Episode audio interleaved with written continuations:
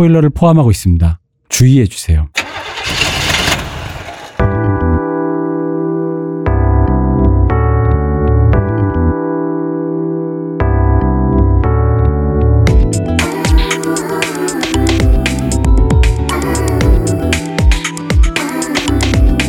모든 교양은 남 얘기죠. 안 물어봐도 알려준 남 얘기. 아날람 119회 2부 시작하겠습니다. 원래는 이게 1부에 들어가야 되는데 입이 터져가지고 말이 길어져가지고 2부로 급편성했습니다. 오프닝을 급하게 삭제하고 네. 저희는 무조건 호텔스닷컴과 제휴를 하기 때문에 알아서 들어가셔서 어디 숙박업소가 필요하시면 레이지 템플은 제외합니다. 어, 농협, 마스터카드 그리고 뭐죠?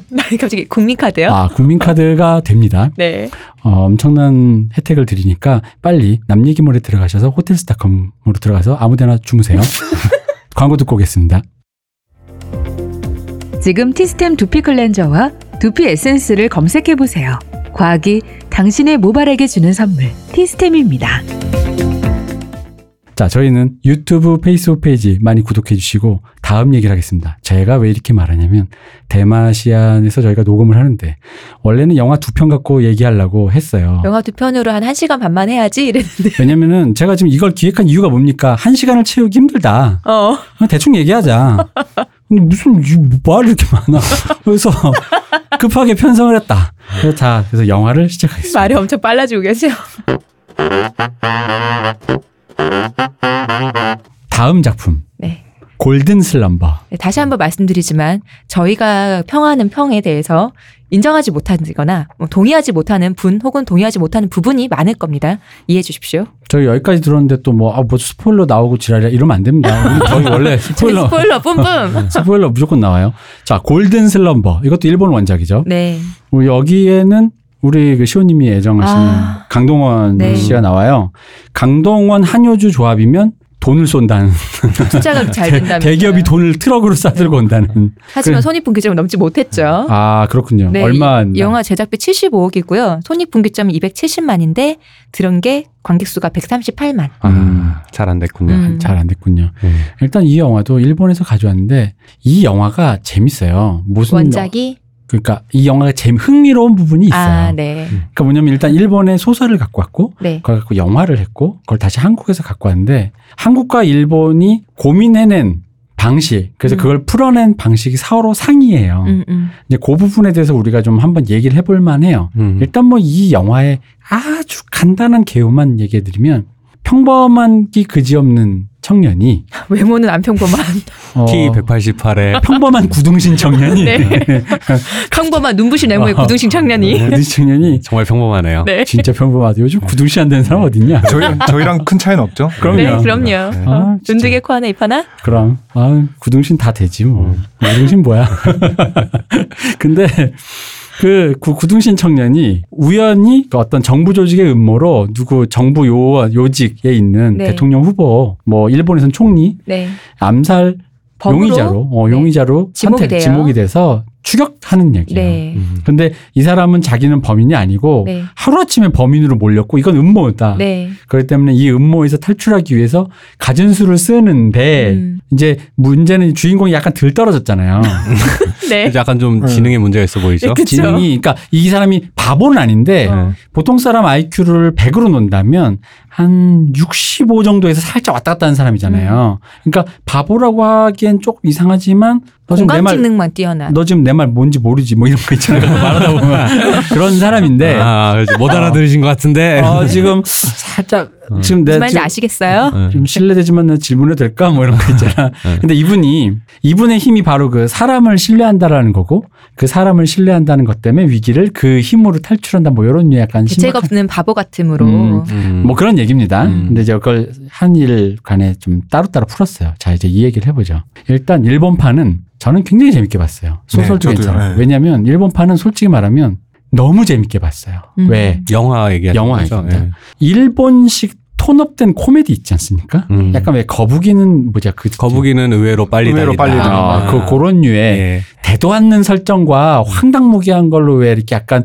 느릿하면서 이상하게 황당하게 그런 코미디를 풀어나간 일본식 영화들 전통 그렇죠. 있잖아요. 예를 들어서 뭐, 뭐 많은 분이 아시진 않지만 음. 그 저기 사부라는 감독의 네. 뭐 먼데이라던가. 그렇죠. 네. 그러니까 그런 식의 일본식 tone up된 코미디가 아주 잘 빠졌을 때, 음. 잘 빠졌을 때 나올 수 있는 근데 그게 또 일본의 메이저 영화다 보니까 약간의 규모감과 음. 함께 붙었을 때 정말 잘 나왔을 때 나올 수 있는 결과물이거든요. 음. 근데 이게 다 일본 정서를 익숙하지 않으시면 이 영화를 보고 짜증이 날 수 있어요. 실제로 박중훈 배우가 음. 음. 일본판 골든 슬럼버가 나왔을 때 화를 내셨어요. 아. 어. 뭐 영화 이따위냐. 근데 아. 왜냐면 일본판을 보고 어, 왜 왜냐면 그럴 수 있어요. 왜냐면 중간에 데우스 엑스 마키나적 설정이 너무 많아. 음. 중간에 뭐 여- 동네에서 연쇄 살인마가 있는데 주- 이 진짜 주인공이 빼도 박도 못하는 상황에서 갑자기 연쇄 살인마가 나타나서 걔를 도와줘. 음. 이게 말만 들으면 완전. 설정 에러잖아. 이 누가 그런 설정을 음. 집어넣는데 어. 이게 톤업된 코미디다 보니까 음.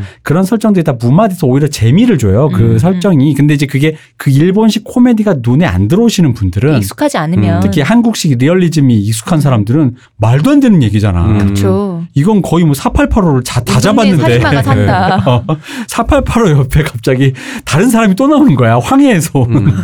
쌍둥이 하정우가 나타나서 어, MG 4885 MG 따라왔다고 뭐 이런 거야 지금. 그렇죠. 설정뿐만 아니라 어떤 장면 장면들도 그러니까 한국식으로면 부- 보다가 피식피식하게 되는 그러니까 그게 음. 재밌어서가 아니라 어처구니 없어서 피식하게 아. 되는 그런 장면들이 굉장히 많이 나오죠 네. 사실. 그래서 골든 슬럼버는 바로 그런 일본식 코미디에서 출발해 가지고 그 자기만의 그 완결성이 있단 말이에요. 음. 자, 근데 이제 이걸 한국으로 가져왔잖아요. 네. 근데 제가 생각에 한국으로 가져왔을 때 좋은 거는 이거죠. 그러니까 왜 이걸 리메이크 해야 되겠다라고 생각을 했냐 생각해 보면 일단 이 골든 슬럼버가 음. 비틀즈 노래잖아요. 네. 네. 근데 이 골든 슬럼버 노래가 사실 비틀즈 노래는 특히나 드라마틱하잖아요, 좀 음. 노래가. 실제 일본판 보면 골든 슬럼버 터져 나오는 순간 좀 그죠. 그 일본 영화에서는 그게 굉장히 그 제목으로 나올 만한 그 음. 타당성이. 충분히 있죠. 네. 훅이 있죠. 네. 그래가지고 이제 우리는 그대에게가 망쳤는데 그 어쨌든 hook이 있어요.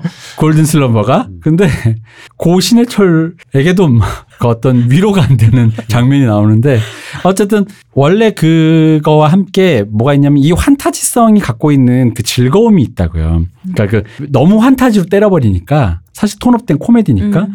이 사람이 갖고 있는 그 이 주인공의 나이브함, 그 주인공들의 상황에서 벌어지는 이 뭐랄까 상황은 현실적인데 나를 용의자로 뭐 살해 용의자로 뽑고 전 정부에서 나를 다 쫓는데도 사람들이 너 신뢰해 얘를. 음. 난 너가 착하다는 걸 알고 있어. 넌 범인이 아닐까 하면서 얘를 도와줘라는 말도 안 되는 그 와중에 터져 나오는 왜 사람의 마음을 아는 것만으로 눈물이 날까라는 그- 그러면서 골든 슬럼버가 막 나와. 어.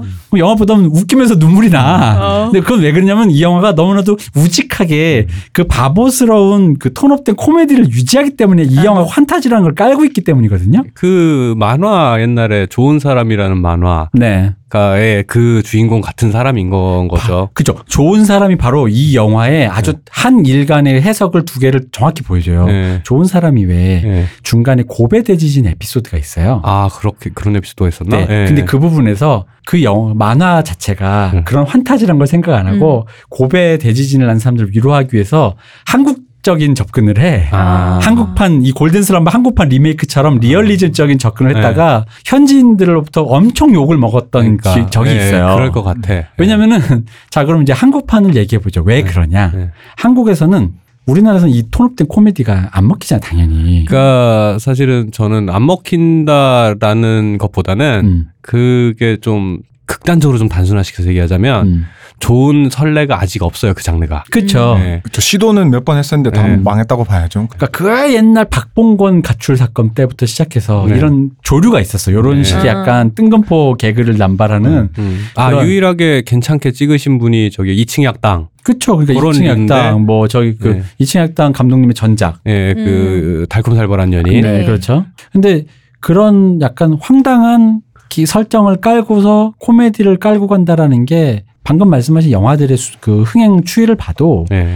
이게 수요가 크지가 않아요. 네, 사람들이 그거를 이렇게 그 몰입이 안 되나 봐요. 음. 한국 관객들이 그런 네. 경우에. 게다가 이제 이건 있죠. 이제 앞에 리틀 포레스트 때부터 연장해서 한번 얘기해 볼, 그리고 이후에 다룰 영화에 대해서 한번 계속 언급될 얘기지만 한국 영화가 블록버스터로 재편됐잖아요. 음. 네. 즉, 대형 배우가 이걸 하겠다. 방금 말했던 강동원 한효주 조합이 이 시나리오를 하고 싶습니다고 하는 순간 돈이 투자비가 들어오는 거죠. 네.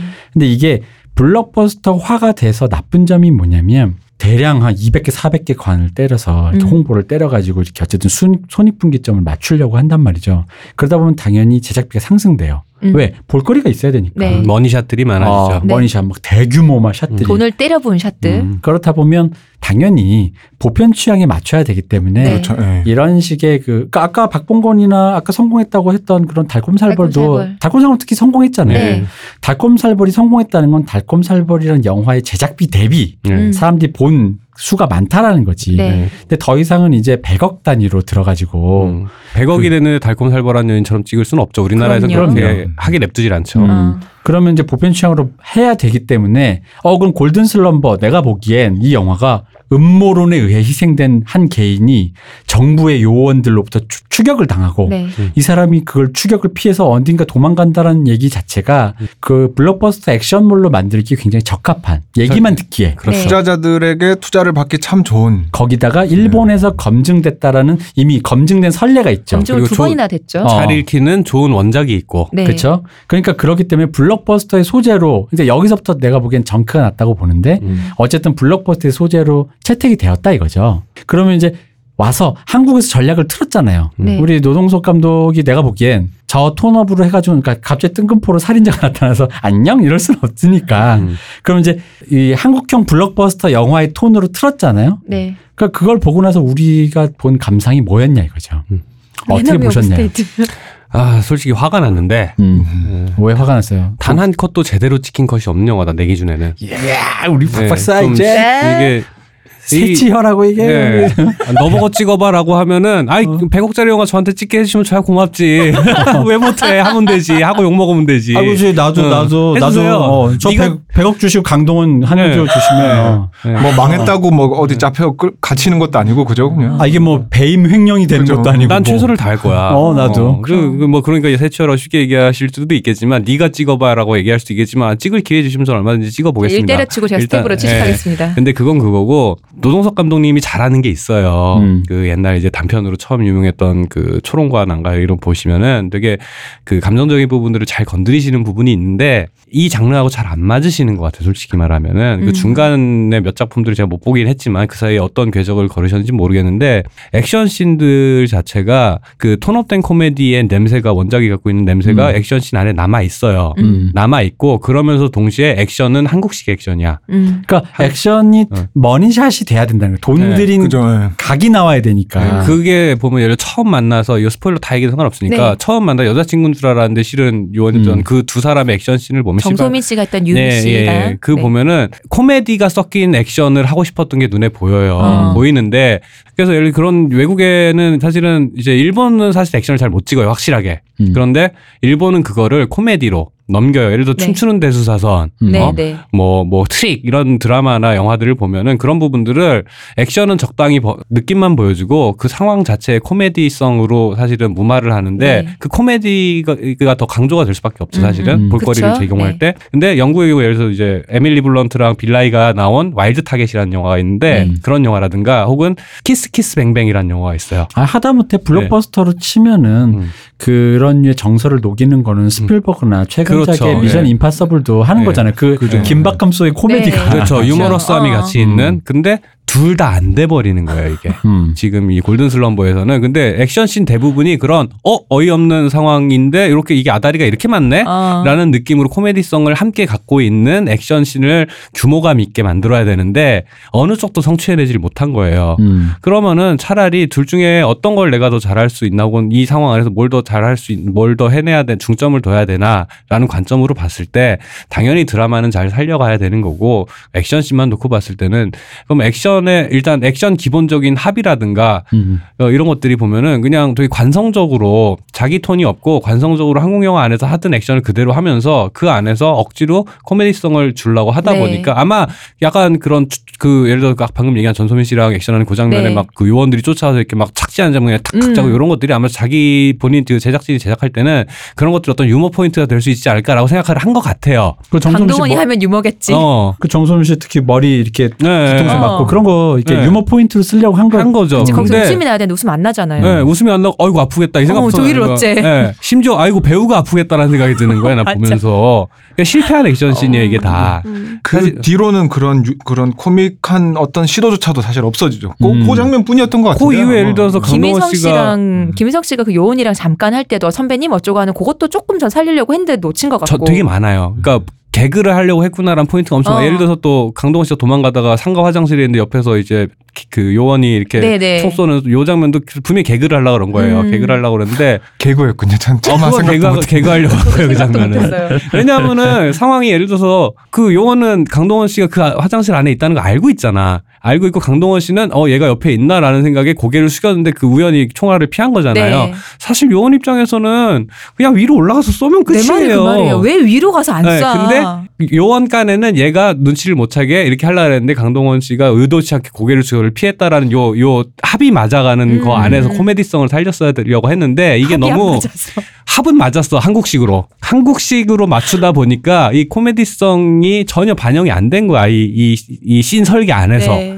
이거는 사실은 영화 얘기가 말이 되고 안 되고를 둘째치고 각 장면들이 설득이 안 되고 재미 그 재미 어떤 포인트를 재밌게 보라고 하는 거지 설득이 안 되니까 사실은 내용이 말이 안 되는 사실 뒤 둘째 얘기고 진짜 둘째 얘기. 네. 그래놓고서는 뒷부분의 얘기를 해결할 때는 그냥 이건 코미디 이제 대표님이 하시는 tone up된 코미디에서나 그 통용될 만한 solution들을 제공해 서 갈등을 해소를 시켜요. 상황을 해소시키고. 음. 그래 버리니까 아 뭐지 이거 리얼한 느낌으로 봐야 되는가 코미디로 봐야 되는가 헷갈리는 거야 내가 보는 내가. 음. 그러니까 이 영화가 전체적인 그 일본 영화는 시종일관 그 tone and manner를 시종일관 밀어버린단 말이에요. 자기 tone and manner 잃지 않는단 말이야. 네.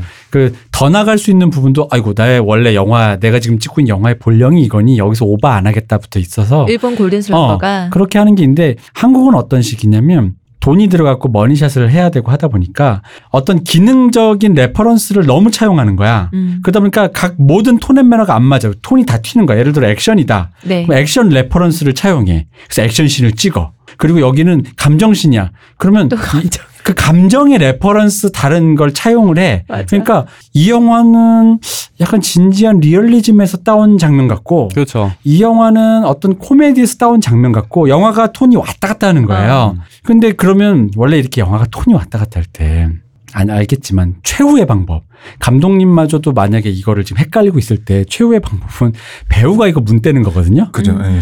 배우가 우리나라에서 이걸 문 떼는 유일한 마지막 그 뭐랄까 접착제가 있어요. 생활 연기. 생활 연기. 어, 그죠. 생활 연기 맞아. 생활 연기가 계속 너스레를 떨면서 어쨌든 톤을 계속 맞춰주는 거예요. 처음부터 계속 너스레를 떠니까. 음.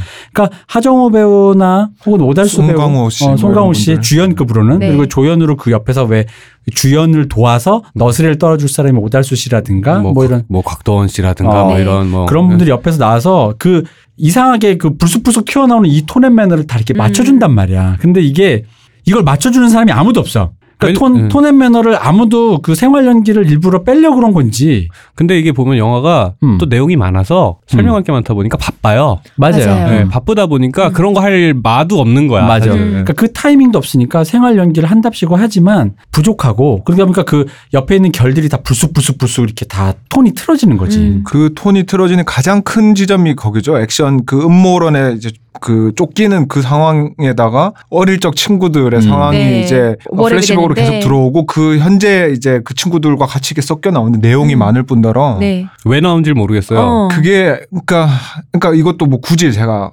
확대 해석을 해보자면은 이런 거예요. 이미 아까 말했듯이 money shot은 이미 하는 걸로 확정이 돼 있어요. 음. 강동원과 한효주가 나오고 투자는 돼 있고 그 돈은 써야 되고 그러면은 그때 당시 그런 영화들 많았잖아요. 뭐 하, 제목도 다 기억할 수 없는 그런 이상한 음모론에다가 막뭐 많아. 감시자 뭐 하여튼 이런 아, 비슷한 영화들 많았잖아요. 자, 자자 돌림 많아. 그런 내부, 것- 내부자, 제보자, 내부자인지 내보자인지. 그죠, 예. 그런 것들이 뭐. 온- 그런 네. 것들이 충분해서 막 이렇게 좀 잘 되기 시작하면서 그런 아마 음. 그 타겟을 잡아서 투자가 됐던 것 같아요. 음. 그리고 나서 노동석 감독님은 근데 이게 아무런 변별성이 없어. 골든 슬럼버라는 원작이 있음에도 불구하고 그 액션과 음모를 해서 추격을 당하는 거는 그 전에 다른 비슷한 영화들과 차이 날 게 아무것도 없으니까 네. 변별성으로 차이점을 주려고 한 게 바로 그 어릴 적의 친구들과의 그 음. 관계와 감정과 그래서 제가 드는 생각은 이것들은 그 액션 씬들은 그 전에 봤던 다른 비슷한 영화가 좀 막 헷갈려요 무슨 영화가 무슨 영화인지 뭐 정우성 씨 나왔던 이런 영화들 많은데 그 영화에서 봤던 장면들이 들어와 있고 나머지 친구들과 얘기는 응칠 응팔 시리즈를 보는 것 같아요. 음. 하필 또그 비슷 겹치는 배우도 네. 일거려다 보니까 아, 아, 이게 완전히 양쪽에서 전혀 붙지 않은 이게 두 개가 따로 놀고 있으니까 이게 그게 안 돼요. 근데 일본 원작에서는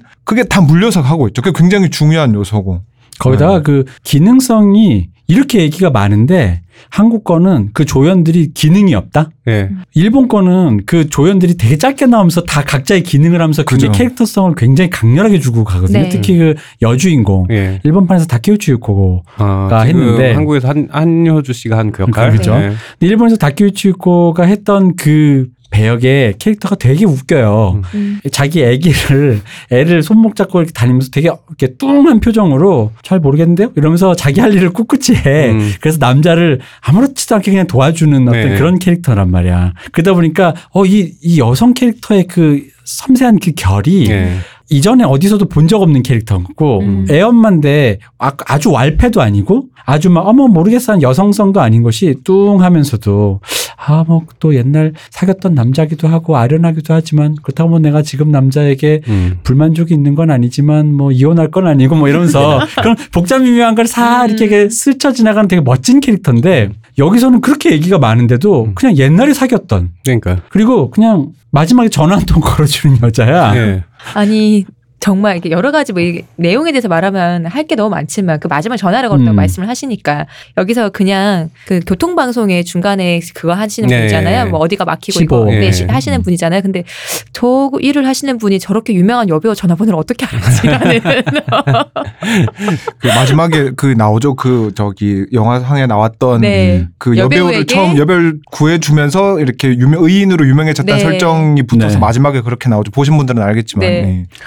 그래서 음. 이해가 안 가더라고요. 예. 아니, 그러니까 그런 것들이 예를 들어 그럴, 그럴 만한 세계를 그렸으면 괜찮아요. 그러니까요. 그러니까요. 네, 그럴 만한 세계를 과- 거- 그렸으면 괜찮은데 그 액션과 음모론이 진행되는 상황은 굉장히 리얼하게 걸려 설명을 열심히 해. 음. 이 상황에 대해서는. 음. 근데 그 상황을 해결하는 방식은 또 갑자기 코미디성을 갖고 와서 네. 들어와 라고 해버리니까 계속 어 뭐지 장난하나 이 생각이 음. 드는 거예요.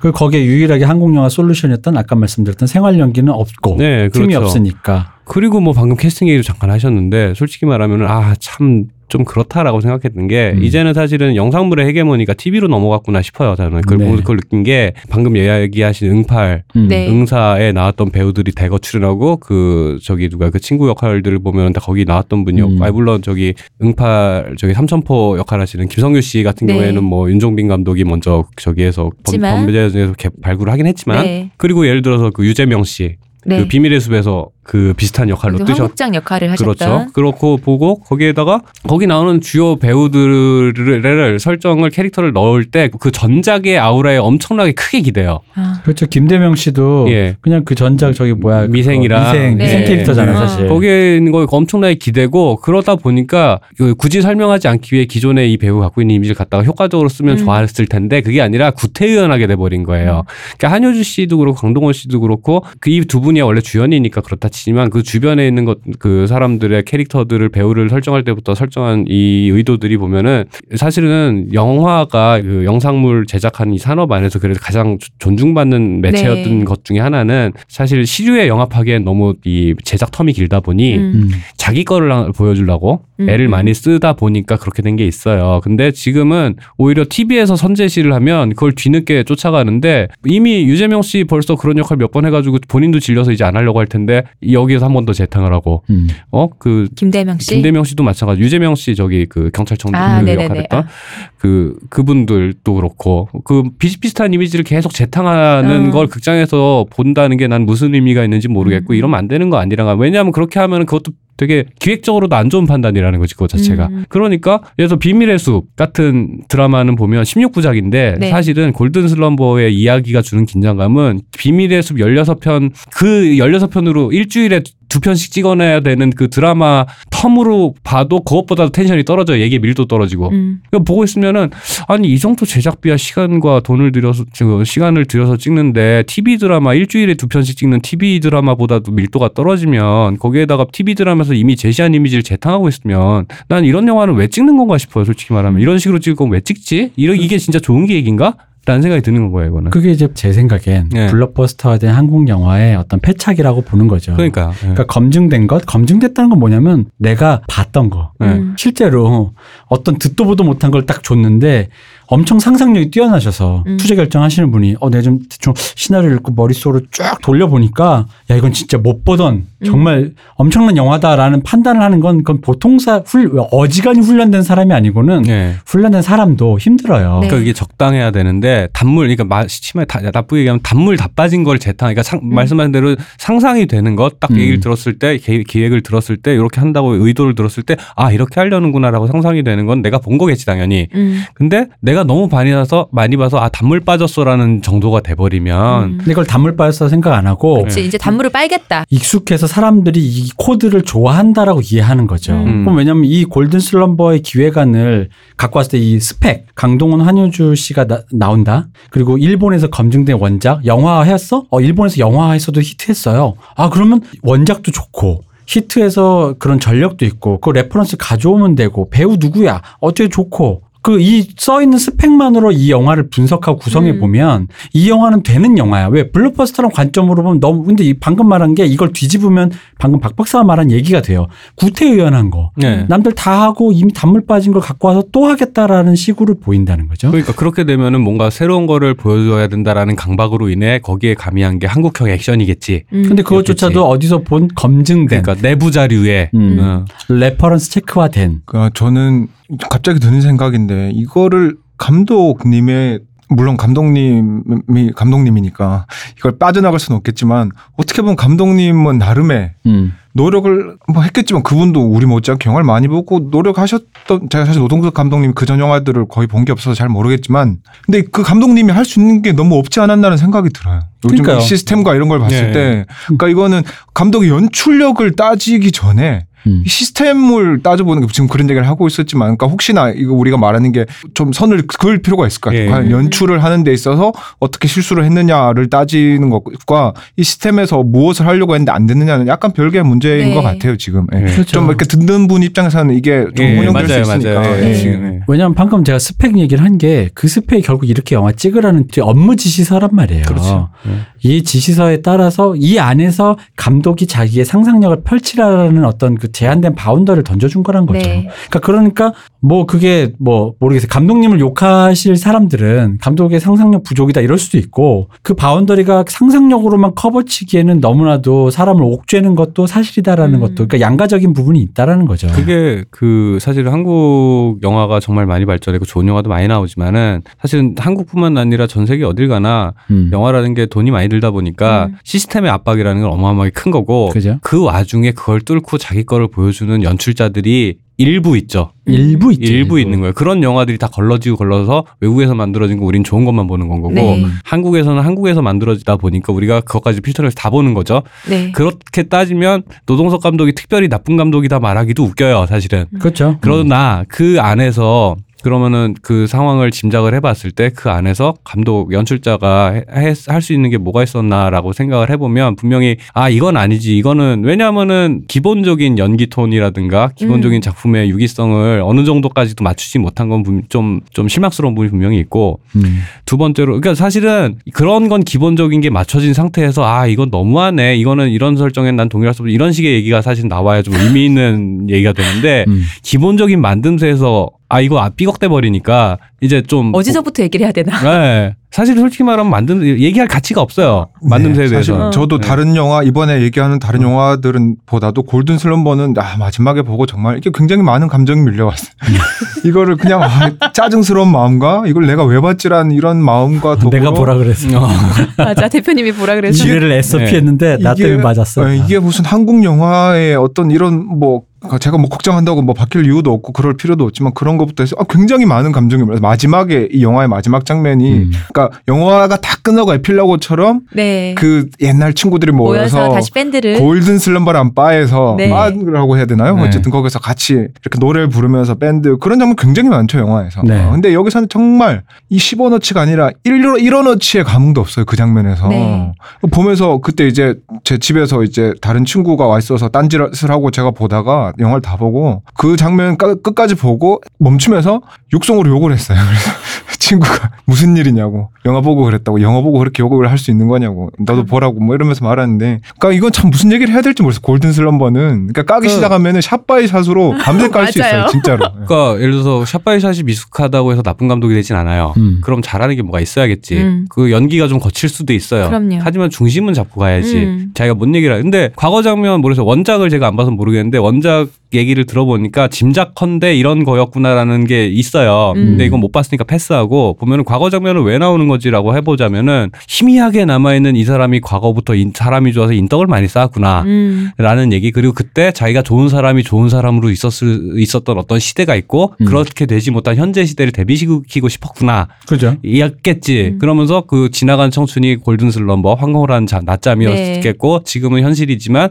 난 앞으로 또 그런 순간을 위해서 열심히 해 이런 얘기 를 하고 싶었겠지 어. 근데 이 얘기와 영화 전체가 진행되는 이 씬 각 개별 씬들이 연결이 전혀 안안 돼요 돼요. 전혀 안 되는 거야 그게 연상이 안 돼요. 그러니까 이 얘기를 또 한번 해볼게요. 한국과 이- 일본이 전혀 다른 얘기를 하고 있어요. 뭐냐면 이런 거예요. 일본은 신기한 게 굉장히 그 결말을 보면요. 일본판은 되게 현실적이에요. 무슨 얘기냐. 이 음모를 내가 어떻게 할 수 없다. 음. 그러니까 이 거대한 정부를 상대로 이길 수 없다. 음. 그렇지만 나는 살겠다. 비루하고 비참해지더라도 음. 사는 게 내가 이기는 거다. 그러니까 비참해지더라도 난 끝까지 도망간다. 굉장히 현실적이죠. 음. 근데 바로 아주 현실적으로 와닿는 이 얘기를 하기 위해서 그 아주 비현실적인 코미디를 통해서 이 얘기를 전달해요. 음. 근데 한국은 정반대예요. 음, 그 처음에 그걸 윤계상 그 친구가 던지고 시작하죠. 그, 그죠. 말, 그 일본 음. 영화에서 주제로 던져져. 그죠. 끝에 가서 주제가 되었던 것들이 얘기 시작할 때 스타트부터 던져지죠. 근데 한국 영화는 쭉 보고 나면 어떻게 보면 정반대야. 뭐냐면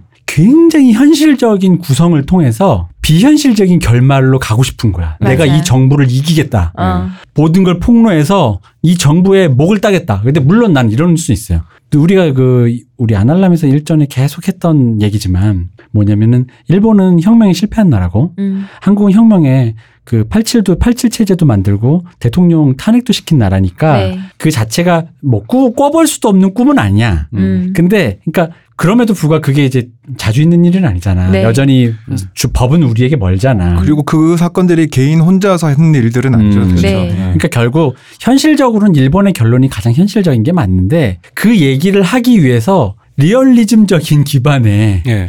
그 얘기 그 설정들이 굉장히 시- 리얼하잖아요. 어, 예. 그 말씀하신 대로 그 이걸 현- 내가 뒤집겠어라는 게 목표가 되는 순간에 어떻게가 질문이 나올 수밖에 없어요. 네. 근데 일본의 그 설정은 영리하게 듣기에 영리한 게 그건 어떻게가 중요하지 않아지는 음. 방법이에요. 음. 왜냐하면은 그 목표가 소박하잖아. 아, 소박하다고 하면 말이 안 돼. 소박하죠. 네, 음. 소박하다 보니까 그러면 걔 나름의 방식으로 피해가기만 하면 되는데 음. 여기서는 정부를 정면으로 맞서겠어. 맞서겠어라고 했을 때 그러면 당연히 어떻게? 그럼 어떻게를 설명을 하다 보면 안 할 수가 없는 거야. 피해갈 음. 방법이 없어. 어떻게라는 질문을 피해갈 수가 없어. 근데 어떻게가 설득력 있게 묘사가 되려면 사실은 엄청나게 정교한 시나리오와 신 설계가 필요해지는 거죠. 그죠. 시현님 계속 말한 Enemy of State처럼 예. 정교하게 그거 아구를 다 맞춰야 돼. 예. 짝짝 맞아 들어가야 되는데. 음. 그거를 심지어 한국 사람들이 보기에 말이 되게 느껴지게끔. 그죠. 네. 그 말이 되는 거를 하는 와중에 또 그 친구들과의 관계와 그 스- 설정도 다 들어가 있죠. 그러니까 이건 도저히 물리적으로 어떻게 네. 할수 있는 아니 물론 한재 감독님 하시죠. 훌륭하신 분이면 다 가능하죠. 근데 이게 그냥 보통 생각해 봤을 때 굉장히 힘든 이미 프로젝트였어요. 네. 시작부터 음. 사실에 보면. 그 솔직히 뒤집어서 얘기를 하면은 골든 슬럼버라는 원작 얘기를 저는 못 봤지만은 특히에 여기에서 그 착한 사람이다라는 특이한? 캐릭터 네. 그리고 과거의 얘기가 주는 어떤 노스텔지어 음. 이런 코미디성을 빼고 정색을 하기 시작하면 나는 이 원작이 흔한 많이 충무로에서 굴러다니는 흔한 수많은 스릴러 중에 하나일 뿐이라는 생각이 드는 그러니까 거예요. 그걸 빼는 순간 음. 원작 원작에는 어떻게가 거의 구현되지 않아. 요 왜냐면 네. 그 어떻게가 자체가 개연성이 없어요. 네. 의인이 정말 이 사람이 인덕을 믿고 의인이 도와주는 거야. 다 모든 게. 음. 그러니까 개연성이라는 게 없긴 없는데 그 개연성 없음이 오히려 그 원작의 재미거든. 네. 갑자기 나타나서 나 연쇄살인마지만 형 정말 착한 것 같아 도와주는 거야. 그런 식인데 그게 재밌고 웃겨. 네. 그러니까 다른 의미 동화적이네요. 음, 동화적이죠. 그 그러기 때문에 그 마지막에 그 소박한 결론이 감동적인 거예요. 네. 모두의 도움 끝에 내가 도달할 수 있는 것이 요 정도지만 이거에 만족한다. 음. 그리고 우리 모두 열심히 살자라는 어떤 이런 되게 감동적인 순간이 오는 건데 갑자기 이 사람이 저기 무슨 열사잖아. 네, 그렇죠. 열사가 되잖아. 네. 그러면 그래놓고 앞에 어떻게는 다 없잖아. 음. 어떻게는 없고 그런데 이제 그 흔히 말하는 방금 일본에서 음. 일본판에서 나오는 갑자기 등장 개연성 제로의 음. 그 에피소드 이게 국면 해결 과정을 네. 그나마 개연성 있게 만들어준다고 했는데도 부족한 거죠. 음. 그 어떻게 정확히 구현이 안 되니까. 음. 왜냐면 reference 원작을 사왔는데 원작엔 그 부분에 대한 해답은 안 들어있거든. 그러니까 음. 그러니까 다른 reference를 찾아가는 거지. 네. 어, 그럼 다른 데서 또 지금 원작을 돈 주고 사왔는데 다른 거에서 지금 또 찾고 있는 거야 그거를. 네, 말씀하신 Enemy of State. 어, 그게 음. 사실 제일 중요한 골자죠. 그리고 뭐 저기 뭐 국내 그 비슷하게 히트했던 뭐 내부자들이라든가 음. 뭐 비밀의 숲 뭐 이런 네. 것들을 쭉 가지고 계속 인용을 하는 거야 그런 것들을. 그러니까 올리브영인가 거기 들어가서 무슨 헤어스프레이 같은 거 샀는데 네. 음. 그 나중에 탈출할 때 그 헤어스프레이를 그 요원한테 뿌리고 쓰고. 도망치는데 네. 그런 류의 그 장치들을 하나하나 아이디어를 생각해낸 게 네. 원작엔 그게 필요가 없거든. 네. 원작은 오히려 헤어스프레이 그냥 누가 줘. 음. 너무 왜냐면 원작의 설정이 주인공이 좀 잘생겼다 이 의인이다다 보니까 아 머리라 뭐 만약 헤어스프레이 쓰고 싶었으면 아 그냥 준다고 잘생겨서 그냥 드리는 거예요 뭐 이럴 거야. 네, 거기서도 도망가면서 올리브영에 들어갔는데 음. 이거 이거 할인하니까 사세요. 그러니까 아 그럼 그냥 주세요. 이러니까 아 저기 거절을 못하는 사람이고 뭐 이런 식이잖아요. 음. 그것마저도 그렇게 그걸 심어야 되니까 어. 컷 낭비가 되고 있는 거예요. 네, 그렇죠. 맞아요. 샷들이. 그러니까 어. 그거 하나 뿌리자고 그 앞에 거까지 깔아야 되니까 일일이. 음. 왜냐면은 그걸 압축시킨다는 게 뭐냐면 전체 톤앤 매너가 맞으면 그러니까 그 압축이라는 게 그 부분을 뛰어넘어도 되잖아요. 음. 그런 세계가 설득이 보는 사람한테 설득이 되면 생략이 자연스러워지죠. 맞아요. 그죠. 네. 그 일일이 그거를 하나하나 하고 있는데 근데 그 많은 시간 속에서 그러다 보니까 맨 처음 얘기했던 모든 주조연들이 되게 지금 중요한 캐릭터인데 병풍이 되는 거죠. 어. 여기서 사실 병풍이 안 된 사람 딱 한 사람밖에 없어요. 내가 보기에. 마지막에 등장하는 아이돌로 등장하는 아, 김유정. 김유정 씨 수아 역할로 나오는 김유정 씨. 김유정 배우가 그 얼굴의 아름다움, 천연의 아. 아. 름다움으로그 화면을 장악하잖아. 점 진짜. 근데 거기서도 그러니까 하, 이게 제가 너무 안 좋게 봐서 하나하나 다 거슬리는 걸 수도 있는데 이걸 뭐 음. 그, 그렇게까지 얘기하냐고 하면 할 말이 없는데 마지막에 김유정 씨의 캐릭터가 약간 의리 의리 있는 사람이지만 네. 좀 싸가지 없는 흔히 말하는 음. 전형적인 뭔가 어린 그 스타의 컨셉으로 나오죠. 아저씨 뭐 반말을 띡띡 하죠 아. 사실은. 음. 근데 너무나 전형적인 거예요 그게. 그지, 그지, 그지. 근데 그런 장면들이 넘쳐나서 영화에. 어. 영화 전체가 다 그래요. 어. 네. 그러니까 그 장면은 괜찮아 보이는 거야 외려. 그 정도가. 그러니까 뭐 괜찮 뭐 어쨌든 그러니까- 상관없는데 그것마저도 좀 새롭게 하려는 어떤 생각조차도 안 한 것 같은 느낌이 드는 거예요 저는. 그 제작부에서 허가한 업무 지시서에 검증된 것 중에서 유일하게 나는 그게 먹힌 나한테 먹힌 거야. 그러니까, 이건 어, 검증돼서 맞아, 맞아. 먹혔다라는 어. 게. 그리고 김유정 배우가 했기 때문에. 네. 어. 그리고 그런 식으로 샷들이 뭐 이렇게 너무 전형적이어서 걸리는 것들 어디선가 배워 이렇게 뺏겨온 듯한 것들이 그런 작은 것들이 저는 걸렸는데 음. 그 추격신에서 그차 막 뒤집고 구르고 이러잖아요. 네. 거기서 본고였나 뭔가가 뭐 뒤집히면서 이렇게 하는 장면이 있어. 거기서는 헐리우드 영화에서 많이 쓰는 거 있잖아요. 네. 마블에서 보는 뒤집는 걸리면서 거. 음 어. 하는 소리가 어. 그 장면과 전혀 어울리지 않는데 그게 그 장면에서 들어갈까 하니까 쓴 것 같아요. 음. 그것도 거슬리고 한효주 씨가 중간에 키스하는 장면 뽀뽀 어. 네. 그 장면에 그 샷은 그냥 건축학 결혼이나 일본 영화에 어. 나오는 뭐, 아, 당신을 사랑하고 있어로 나오는 네. 그 샷들이 그대로 거기서 해- 햇살 부딪히면서 저는 네. 막 그런 장면들이 나올 때마다 미쳐버리겠는 거예요. 그. 아, 그리고 그렇게 좋아. 이런 얘기 하니까 계속 얘기해. 나도, 아, 왜 꼭 음악 좋아하는 사람으로서, 왜 어린 시절에 밴드 하면 왜 다 그대 얘기하냐고.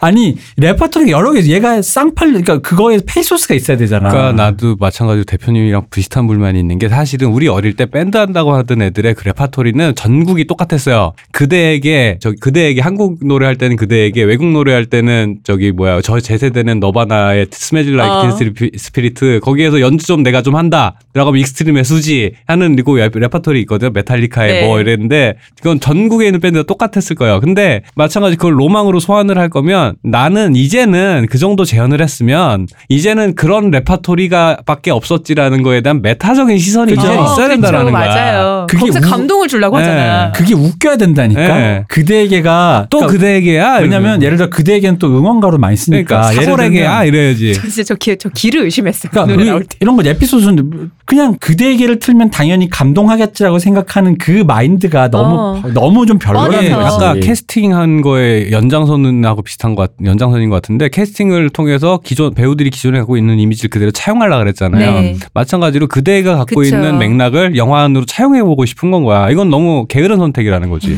왜냐면은 골- 원작이 이런 대사가 있어요. 골든 슬럼버란 노래가 두 곡을 따로 붙여놓은 건데 되게 네. 노래가 달라요. 네. 음, 그죠. 예. 근데 그 노래를 붙여놓으면서 그 대사를 쳐요.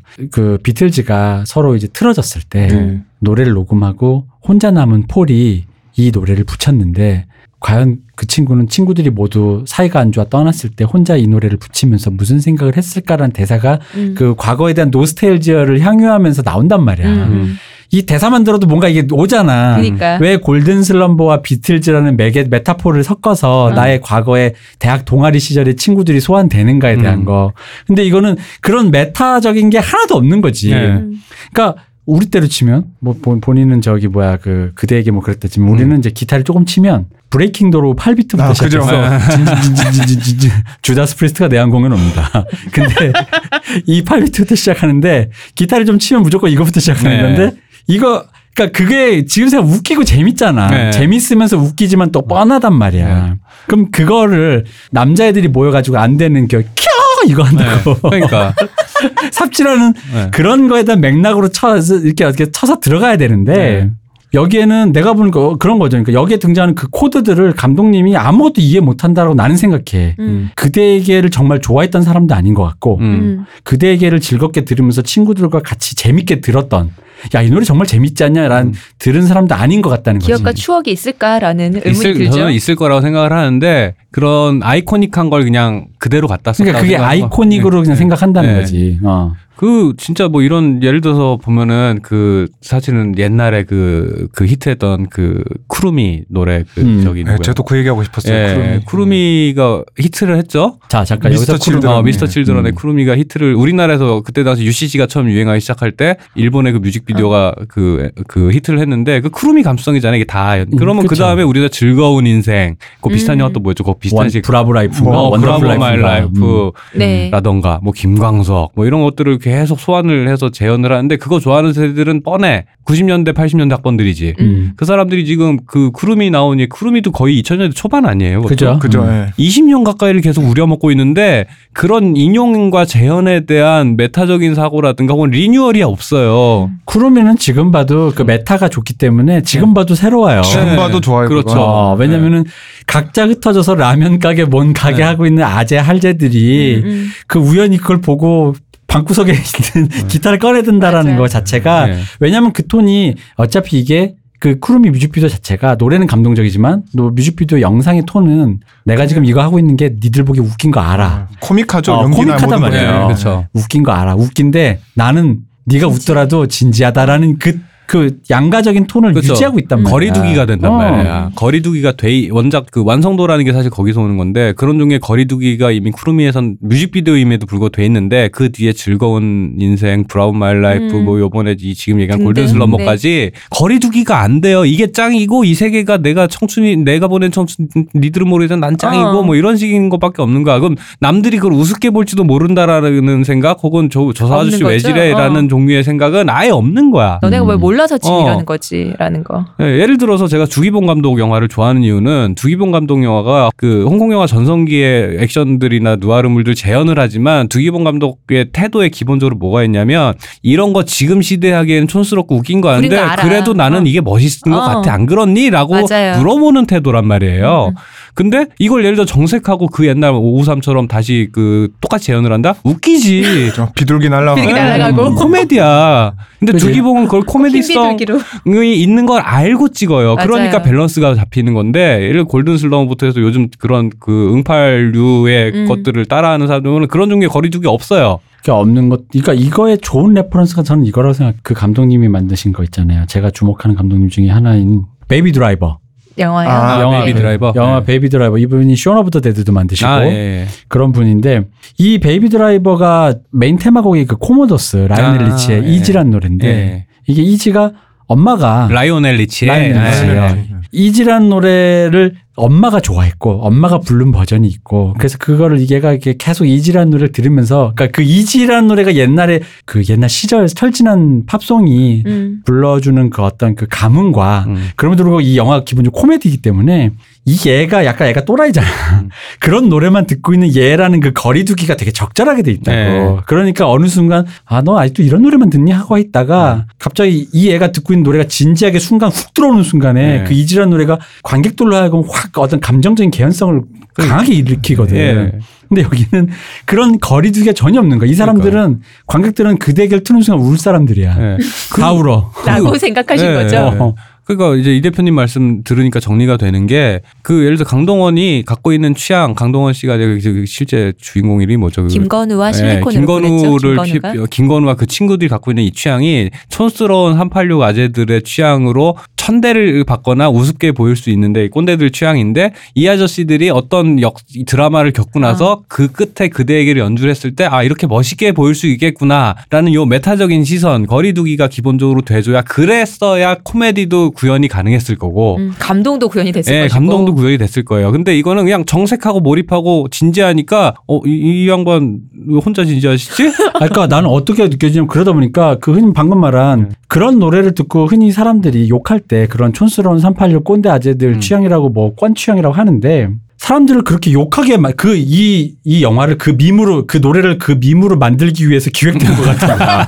그러니까 정말로 그 노래를 네. 감독님 미워하는 거야. 아, 그렇구나. 어. 아, 정말 미워서 아, 너무 알네. 미워서 너무 미워서 앞으로 한국 영화에서 그대가 어, 재생되는 일 없게 하겠다. 아, 이제 그럼 괜찮습니다. 어. 방점을. 찍겠다. 네, 그리고 그럼 너무 마지막이다. 미워서 너무 미워서 386 꼰대들이 무슨 밴드 한다 이런 식의 설정 나오는 거 내 영화가 마지막이다. 얼마나 추한지 내가 영화에 보여주겠어. 이런 식으로 찍은 것만 같은 거야, 마침표다. 진짜로.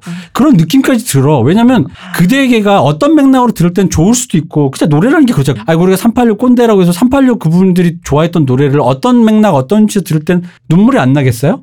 어떨 때 들을 때 촌스러울 수 있는 거고, 네. 그- 그건 상황에 따른 거지. 그그 드라마가 설득을 해나가는 거지 어. 그 과정을. 그렇죠. 그걸 영화가 그걸 설득해내야 되는 거지. 네. 그랬을 때 그 동세대가 보고 만약에 그분들에게 바치는 세레나데라고 친다면 음. 동세대가 보고 그랬어. 그리고 그 동세대가 아닌 사람들마저도 그들의 감수성에 깊이 다가가서 이해할 수 있게 만들어줘야 되는 건데 이거는 난 진짜 솔직히 말하면 이걸 보고 저는 그대에게 신해철을 좋아하는 사람으로서 신해철 안티인가? 신해철 극혐 뭐 이런 거. 그리고 아니 뭐 이런 것까지 막 가면 참 구차하게 들리지만 사실 거기 나오는 그 주인공들과 그대에게 세대도 전혀 음. 맞지도 않아요. 나이대와 이 느낌이 강동원의 얼, 그 얼굴로 그 나이대를 생각해봐도 안 맞잖아요. 사실은. 강동원 나이 때 여기에 나오시는 분들은 내가 봤을 땐 가요 듣고 자란 사람이야. 그러니까 네. 전혀 하다못해 민쌈자의 어. 그 네. 남자를 몰라 이런 거 불렀었겠지. 물론 노래방 가서. 물론 영화 속 인물들이 어떤 감독의 뭐 자아의 투영이기도 하고 그렇긴 하지만 그러면 맞아야죠. 이. 나이대가 이런 어. 취향을 갖는 다- 유일한 세대는 뭐냐면 99년에 이미 한총련은 망했는데 그때 뒤늦게 그 운동권 학생회 하면서 형들한테 배운 취향으로 음악한 사람들 아. 그 사람들은 80년대 중후반생인데도 이 취향을 갖고 있어요. 음. 그러니까 그걸 우리가 지금 이렇게 얘기하면 되게 구리다처럼 들리잖아요. 네. 그러니까 그거는 그분들의 취향인 거고 어디 위치에서 어떻게 들릴 수 있어. 근데 이 영화가 그분들에 대한 철저한 안티 안티테제로 구성되어 있다라는 거야. 네. 그러니까 저희 얘기는 그거예요. 이 영화가 그런 취향을 가지신 분들을 극혐하고 있다. 음, 음. 외려. 혹은 극혐하는 사람 관객을 양산해내려고 의도하고 있다라는 거지. 그러니까 그대에게라는 것 자체가 그렇게 촌스럽지 않게 만들어질 수 있는 노래고 노래 자체 좋은 노래임에도 네. 불구하고 이렇게 만들어낸다라고 하는 거는 이건 진짜 아니에요. 감독님이 이거는. 안튄거 예. 맞네요. 그러놓고서는 골든 슬럼버라는 맥락 자체는 사실 우리나라 사람들도 비틀즈 좋아하지만 골든 슬럼버는 우리나라 사람들한테 그게 익숙하거나 조- 사람들이 흔히 듣는 곡 예, 중에 하나는. 아니에요. 그렇죠. 골든 슬럼버라는 단어의 뜻도 사실 저도 요번에 처음 알았어요. 음. 관심이 없었으니까. 음. 헤이주드지. 헤이주드 레디비 에스터데이지. 그럼요. 우리 지난주에 지난주에 음. 했지만 어. 그럼 Golden Slumber라는 걸 가져왔을 때 그럼 Golden Slumber라는 곡이 영화 안에서 갖고 있는 맥락이 뭔지라던가 그러면 Golden Slumber의 역할을 여기 한국 버전에서는 그대에게 가고 있잖아. 네. 그러면은 그럼 박 제목을 그대에게로 바꾸든가. 그렇죠. 그대에게라고 어. 했으면 맞아, 맞아. 그래도 네. 어. 그러니까 뭐 하자는 건지를 모르겠는 거야. 의도가 이것저것이 다 뒤섞여 가지고 뭐 하자는 건지 모르시겠어요. 저는 이 영화의 유일한 미덕 제가 눈에 얘기했지 않습니까? 강동원이 둘이 나온다. 네.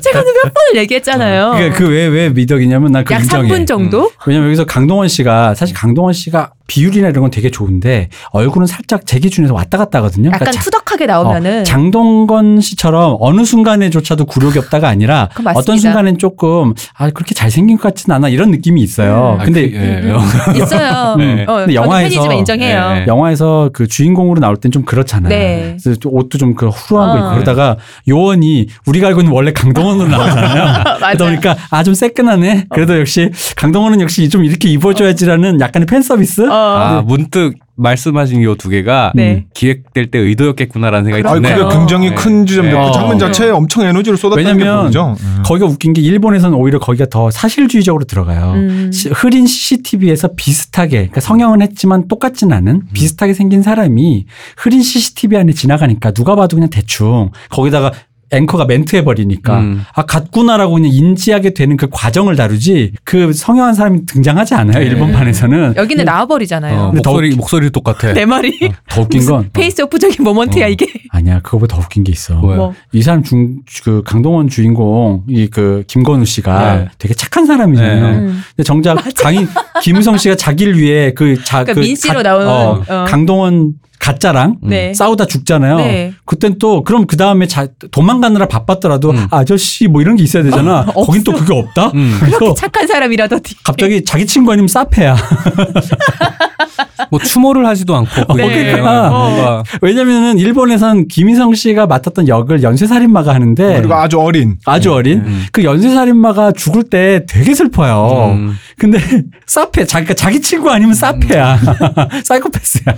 뭐그 아저씨 원래 나쁜 사람이니까 죽겠지 뭐 이런 느낌인가? 뭐 짤 있는 거 뭐 어쩌라고. 어. 그 김의성 씨 나오는 장면들이 보면은 이게 Enemy of the State 진 해크먼 했던 네. 역할을 그대로 가지고 그대로잖아요. 뭐 아마 심지어 연기 톤조차도 비슷해요. 맞아요. 봐도 그래요. 네, 그 어. 시니컬하고 어. 날카로운 요 톤도 비슷한데 정주지 않으려는 그 태도. 예, 근데 김의성 씨가 그렇게 많이 그 나오고? 뭔가를 많이 하는데요. 영화를 보고 나면 기억이 안 나요. 맞아. 그 김의성 씨가 연기하기 되게 힘들었을 거예요. 뭔가 캐릭터를 끌고 나가기가 굉장히 애매해요. 사실 그 그죠. 자체가. 예. 난 뭐 어떤 디렉션이 없었을 것 같아. 전 설마 감독님이 죽일 줄까진 몰랐어요. 그러니까 죽는 게 예를 들어 어떤 의, 의외성을 주기 위해서 헉하는 어, 느낌을 줘야 근데 되는데 그게 없잖아요. 네. 어, 방금 말한 게 원작에는 있어요. 아, 원작엔 있어요. 그 살인범이 죽을 때 진짜 헉해요. 연쇄 살인범인데도 그리고 죽일 때 심지어는 헉한다는. 연쇄 살인마잖아. 네. 그리고 그러다 보니까 걔가 죽잖아. 네. 근데 감정적으로 왜 헉하냐면 네. 내가 걔가 죽는 거에 갑자기 감정이 훅해. 네. 그래서 내 감정이 너무 놀라운 거야. 아, 어, 얘 연쇄살인마가 죽는데 내가 마음이 짠하다는 그 감정 네. 때문에 더 훅한 거야. 아. 음. 심지어 그 원작에서는 어떻게 뭐 격투씬 이런 거 나오지도 않죠. 그냥 음. 어 보면 어 하고 그냥 죽. 어. 뭐 이건 보시면 알겠지만. 그게 예. 격투씬이 나는 오히려 마이너스였다는 생각이 드는 게 격투씬이 워낙 길고 상대가 강해 보니까 음. 죽으니까 아 싸움에 졌구나 끝. 맞아, 맞아. 아니, 그게 어. 갑자기 본 찍잖아. 그 장면 네. 액션 톤이 어. 본이잖아. 그게 아까 이 대표님 계속 말씀하셨던 그 괴랑 같은데 그냥 아이콘들 아이콘과 이런 것들을 차용해서 가져오기만 했죠. 계속. 그럼 당연히 영화에서 중요한 역할을 했던 인물이 죽으면 슬프겠지 이상이 없어요. 어, 네. 맞아요. 아니 그러면 설명이 되는. 네. 리액션을 해줘야지. 없어 없어. 어, 아무도 리액션하지 않아. 자기 때문에 죽었는데 아무도 out of 안중이죠. 어. 죽는 순간부터 그 후까지 계속 어. 뭐 이제 쓰임이 다. 했으니까요. 코미디도 그렇고 액션도 그렇고 어쨌든 액션은 그냥 액션이 아니고 액션을 어떤 액션을 할 건지 코미디는 어떤 코미디를 할 건지 음. 분명히 비전이 연출자라면 비전이 있어야 되고 이 연출자가 이 같은 액션도 다 다르단 말이야. 아까 음. 얘기한 Kiss Kiss Bang Bang 액션이 다르고 Wild Target 액션이 다르고 다이하드가 다르고 본 시리즈가 다르단 말이에요. 그러면 그 액션 씬을 찍어낼 때 감정 원하는 감정으로 사- 관객을 데려가야 되는데 음. 이건 그냥 액션이야. 음. 상황을 묘사하기에만 바빠요. 그러다 보니 의도가 없으니 카메라가 어디로 가야 될지 모르겠고 카메라가 어디로 가야 될지 몰라서 그냥 상황을 찍다 보니까 김희성 씨가 죽는 이 씬 전체 이 액션 씬 전체의 목표는 아마도 강동원 씨가 그 드라마틱하게 탈출했다 플러스 그리고 그 반전. 어, 반전으로 후에. 김희성 씨가 어 의외의 죽음을 당한 사람들이 이렇게 보면서 헉 하게 된다라는 음. 의도가 있었을 텐데 이 의도가 이 앞에 설계된 액션 씬 안에 하나도 반영이 안 돼 있어요. 네. 그러다 보니까 그냥 상황이 흘러가는 거야 계속. 그냥 강동원 예, 두 명이 저는 이런 지점에서 사실은 대기업에 어, 거액을 투자한 대기업의 압박도 문제가 있었겠지만 연출자가 이거를 찾아 그러니까 이렇게 찍겠다는데 그걸 요 저기 투자해서 못 하겠을까라고 생각을 해보면 난 그건 이거는 분명히 연출자가 제대로 못한 거 아닌가라는 네. 생각이 드는 건 거예요. 그렇죠. 그래서 저희가 또 할 말이 많은데 네. 다음 할 말 많은 영화들 아. 기다리고 있어갖고 지금. 아 그래서 저희가 아 우리 박 박사가 독이 확 잡아버렸어. 이게 지금 내가 보니까 얘가 오늘 할 다섯 편의 영화 중에 이게 지금 굉장히 힘들었던 거야. 유난히 힘들었죠. 그리고 사실 음. 그게 있으니까 그 리틀 포레스트나 음. 버닝이나 보면은 특징이 그 좋아하시는 분들이 꽤 많아요. 네. 좋아하시는 분들이 꽤 많고 좋아하시는 분들이 하는 얘기들이 보면은 이해가 돼. 왜 음. 그런지. 근데 맞아. 골든 슬럼버는요. 좋아하는 사람이 없어서 맘 놓고 간다가 아니라 좋아하는 사람을 찾아보 이 있나라고 찾아보고 싶은 생각도 안 들게 만들어. 아 제가 왜 골든 슬럼버를 올린 이유는 제가 원작을 너무 좋아했기 때문에 특히 저 원작에서 그 다케우치 유코가 화약을 쏘면서 그죠. 가라 아오야기 호 할 때 그 목소리 톤 아오야기 호 그러니까 저는 아 그때 그- 진짜 눈물 나거든 음. 진짜. 원작을 못 보고 이거 골든 슬럼버를 이거 한다 그래서 보고 궁금해져서 음. 원작을 다운 받았어요. 근데 어제 제가 올라오기 전에 바쁘다고 말하면 좀 그렇고 어쨌든 여유가 없어서 이걸 약간 스킵하면서 그러니까 음. 이렇게 눌러가면서 몇 초씩 그냥 대충 흘러가는 거 보일 때는 그냥 넘기고 넘기고 그렇게 봤음에도 불구하고 그 마지막 장면에 음. 이 폭죽이 터지고 그 딱 대사하는 그 순간에 너무 감동적이에요. 그 앞에 골든 슬럼버 한국편을 봐서 그런지 모르겠지만 그건 더 욕이 나. 와 이랬던 영화를 어떻게 그 스킵하면서 봤음에도 불구하고 그 감동이 왔거든요. 저는. 그러니까 이게 한국에서 그 한국의 장점이자 단점이랄 게 그 어떤 영화적 전통 다른 분야도 사실은 대중문화에서 크게 다르지 않지만 특히 이제 영화에서 영화적 전통이 깊지 않은 나라다 보니까 좋게 말하면 뭘 해도 되고 나쁘게 하면 뭘 해도 안 되는 거예요. 내 이놈 인권택 감독의 100편을 좀 무시하느냐? 아, 알겠습니다. 제가 잘못했네. 어쨌든 제가 하고 싶은 얘기는 그러다 보니까 그런 어떤 좋은 예 선례들이 없다가 이제 생긴 게 이제 한국 영화가 90년대 네. 이후에 생긴 응, 역사잖아요. 사실 거의 2000년대 이후로 쌓아놓은 그렇죠. 레퍼런스밖에 네. 없죠. 근데 구체적으로 얘기하면 살인의 추억과 올드보이 이후죠. 그죠. 음. 근데 그러다 보니까 그런 좋은 선례가 되는 영화들이 많지 않다 보니까 계속 좋은 선례들을 지- 자꾸 반복하려는 네. 관성이 있어요. 그 심지어 이제는 그 좋은 선례들이 TV에도 있으니까 TV의 선례도 따라하려고 그러죠. 음. 아까 대표님이 말씀하신 대로 좋은 거에 검증된 거 자기가 이 상상되는 걸 하려다 보니까 좋은 거에 합이 다 좋은 거일 수가 없는데 맛있는 야, 케찹 맛있고 된장 맛있다고 합치면은 그게 좋은 맛이 나오 아 그럴 수도 있을까? 맛있을 것 어, 근데. 어쨌든 맨 보고 싶은데. 좋은 레시피인데. 어. 예쁜 것만 다 모았다고 미남 미녀 되는 거 아니잖아요. 그렇죠. 어, 예쁠 것 같은데 어쨌든 어, 어쨌든. 미남 미녀는 된다. 어. 네, 그래서 레퍼런스를 찾을 수가 없네. 네. 그래서 밸런스라는 게 중요해요. 공국이 되지 않는다. 그렇죠. 음. 그렇게 되는 건데 좋은 거 예를 들어 일본의 좋은 원작이 그런 짠한 드라마가 있으니까 거기에다 한국이 잘하는 액션과 음. 좋은 그럴싸한 배우들과 어 이런 거 우리가 일본 애들보다 건 잘하지 하면서 했어. 근데 그렇게 함으로써 무너져버린 이 밸런스. 라는 것들. 근데 그 밸런스가 무너진 가장, 가장 큰 이유는 드라마 자체가 원래 담고 있으려고 했던 그 감정선과 비전이라는 거를 음. 성- 한국식으로 잘 성취하기 위해서 그걸 갖다 어떤 식으로 액- 똑같은 한국식 액션이 아니라 골든 슬럼버라는 원작이 갖고 있는 장점을 살리기 위한 좋은 액션이 뭘까라는 연구가 있었어야 됐고 그걸 붙여서 더 강한 드라마로 만들 수도 있었을 텐데 그건 모르겠어 그런 영화는 이상 어딘가 저기 있겠죠. 17차원 네. 어딘가 있을 수 있겠죠. 한국에 네. 있겠죠. 그러면은 그럴 수 있었는데 그런 식으로 접근한 게 아니라 그냥 좋은 거야 합이 좋은 거겠지. 라는 이런 막연한 비전. 그러니까 일본판 주연 사카이 마사토보단 강동원이 잘생겼으니까. 등, 아니 잘생긴 건 몰라. 사카이 아, 마사토 아, 꽤. 잘생겼어. 어, 엄청 잘생겼죠. 어. 네. 다만 이제 여러분 등, 지금 등신별 등신이 좀 좋다. 사카이 마사토 그렇게 키가 크진 않아요. 근데 이제 아 잘생겼네. 강동원 씨가 세어났을 때 음. 그건 이제 압도적으로 그 피지컬은 우월하니까. 근데 음. 생긴 거는 우- 아 이분 그 한자와 나오기 주연 그분이구나. 아, 그분이죠. 아. 개그에 좀더 아, 능하신. 예, 예. 물론 도계자 뭐 이거 네. 이걸로도 유명하신데 어쨌든 이 사카이 마사토보다 강동원이 뭐야 이렇게 기럭지라든가. 기럭지라 예. 길고 풀샷이 좋고. 한국이 또 이런 액션 한번 또 블록버스터 음. 이런 모든 어떤 뭐랄까 그러니까 안정 돈이 투자되기 위해서 검증하고 싶은 그런 안전성을 확보하려다 보니 망하게 된 음. 그 영화가 흥행이 못한 걸 저희는 망했다고 표현 안 합니다. 음. 그건 그럴 수 있어요. 네. 영화가 내적으로 자기가 자기 스스로 붕괴하는 걸 망했다고 하는 겁니다. 그렇죠. 그 망하게 된 음. 케이스가 아닌가. 네. 그러니까 그렇습니다. 잘못된 기획의 전형입니다. 제가 볼 때는 음. 진짜로 우리나라에서 일본 원작들을 엄청나게 수입을 해야 되는데 개인적으로는 그래요. 그러니까 그냥 언뜻 보기 일본 얘기들이 그 그냥 한국이랑 잘 붙을 것 같아. 음. 그냥 보기에는 그렇게 생각을 해요. 그렇게. 생각을 하는데 안 그래요. 안 붙어요. 네, 전혀 그렇지 않아요. 전혀 그렇지 않은데 그런 역사적 맥락과 사람들 일본인들이 갖고 있는 아까 이제 좀 이따가 또 다른 작품 얘기하면서 뭐 네. 인랑이나 이렇게 할- 하겠지만은 일본인들이 갖고 있는 정신 세계나 삶의 태도나 가치관이랑 그 일본인들이 겪은 역사적 과적 음. 궤적이나 혹은 개- 그 사람들의 그 경제적인 토대나 전혀 달라요. 다만 그 같은 동아시아인데 예, 뿐이지. 예, 전혀 다른데 달라요. 그 작품들이 나온 맥락들이라든가 그 가- 작품들이 갖고 있는 맥, 그, 그 의도라는 것에 대해서 오해한 상태로 음. 오해도 돼요. 한국적으로 잘 localizing 하면 되니까. 자꾸 그런데 기계적으로 재현을 하려고 해요. 이, 이런 식의 장점이 있으니까 이걸 그냥 그대로 자, 자, 재현해야지라고 하니까 자꾸 빵꾸가 나는 거예요. 음. 저희가 그 남쪽으로 튀어 잠깐 얘기할 때 했던 네. 얘기랑 똑같아요. 그러니까 그, 그 세대가 갖고 있는 감수성이 그래서 시대 시민들에게 들어갔을 때 시민들이 느끼는 세상에 대한 그 어떻게에 대한 음. 그런 TPO가 다르고 음. 우리도 다르잖아요. 음. 음. 대통령을 자를 수 있는 거와 천황을 폐위시킬 수 있는가는 다른 세계관이잖아. 그렇죠. 네. 네. 근데 그런 거를 전혀 생각 안 하고 해버린다라는 거죠. 특히나 이런 체제에 저항하는 한 개인을 묘사할 때 그렇죠. 성공한 386 혹은 그 세계관을 수, 수혜를 받은 이후의 세대가 한국 사회 세대가 보는 방식과 실패한 전공투와 그 시- 이후에 그럼에도 불구하고 실패해서 세상이 끝날 줄 알았는데 오히려 경제 발전을 해버렸던 역설적으로 굉장히 풍요로운 시대를 어. 겪다가 다시 버블 다시 붕괴로 버블로. 어, 네. 그러니까 그런 아이러니를 본 거. 왜냐면 그 사상이 성공 못하면 세계가 붕괴할 줄 알았는데 음. 세계가 오히려 잘 됐잖아요. 일본이 부국 강병이 된 거잖아요. 네. 그런 세계를 그런 모순된 세계관 속에서 세계와 체제에 저항한 한 개인을 보는 일본인의 시각은 다르다고. 그렇지.